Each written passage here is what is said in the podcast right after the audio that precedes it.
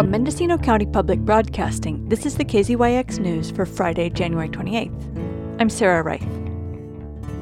The Fort Bragg City Council heard a presentation this week from a citizens commission charged with researching the history of Fort Bragg, its namesake Braxton Bragg, and making recommendations about whether or not the town's name should be changed.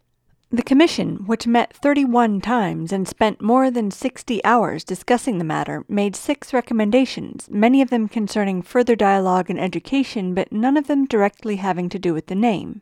The City Council took no action on the matter. Fort Bragg was named in 1857 after Braxton Bragg, a slaveholder and U.S. military officer who fought in the Mexican American War and the Seminole War. During the Civil War, he came out of retirement and served as an unsuccessful general on the Confederate side and an advisor to Jefferson Davis, the self styled Confederate president. Braxton Bragg is not known to have ever visited Northern California. His history and the lack of formal historical teachings about the atrocities perpetrated against Native Americans in a town well known for logging, fishing, and tourism have led to calls for a reckoning with the past. In June of 2020, the city that bears his name held an in person special city council meeting where opinions about changing that name were aired until after 10 o'clock at night. The council appointed the commissioners a month and a half later to explore the issue in depth and come back with recommendations. But the Commission concluded that the question of changing the name was so divisive that its members could not unanimously recommend a simple yes or no answer.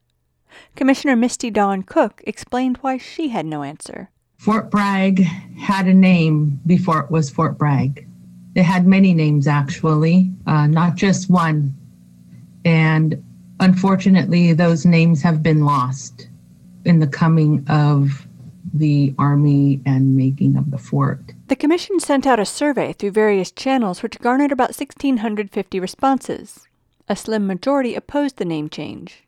Commissioner Christy Olson Day presented the results on Monday night, though she cautioned the Council that if the city wants accurate, actionable data about what residents want, other methods will need to be used. So, what did the respondents think about changing the name? Um, you can see here that a, a somewhat more than half preferred not to change the name, about 56%. About a third preferred to change it, and then a relatively small range of folks in between. One of the things that surprised us a little bit was that the idea of rededicating the, the, the, the town name to a different Bragg um, was considerably less popular than the idea of simply changing it. About 68% of people would prefer not to rededicate. The Commission's first recommendation was that the city create a policy that would prioritize returning unceded land to local coastal tribes. The second was to formalize a working government to government relationship between the city and tribes along the lines of an ordinance adopted in Albuquerque. Commissioner Andy Wellspring elaborated.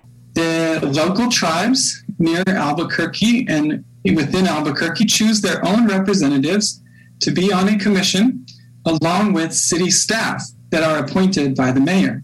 The mayor may choose to have any of the tribally selected members serve in a dual role as one of the mayor's appointments as well. Their commission in a fairly large city is between 9 and 15 members.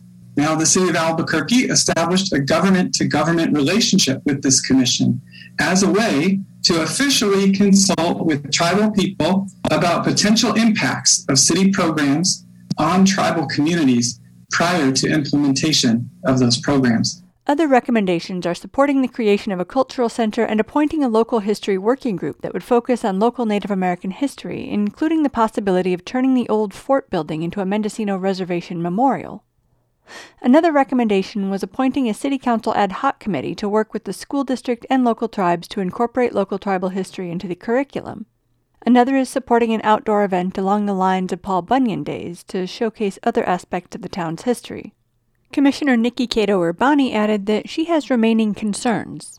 After almost a year and a half on the Citizens Commission, I believe that there are more things that fundamental issues that we need to consider before making a sound res- recommendation.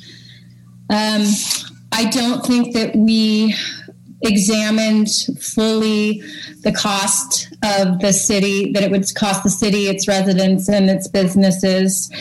Another concern of mine is that there's over 14,000 people that live here in the 95437 um, zip code that call Fort Bragg their home, and only 7,000 live in the city limits. So How are we going to hear the voice of all those people? My third concern uh, is that what would the new name be and who decides it? Councilmember Marcia Rafanan shared those concerns and indicated that Braxton Bragg was not among them.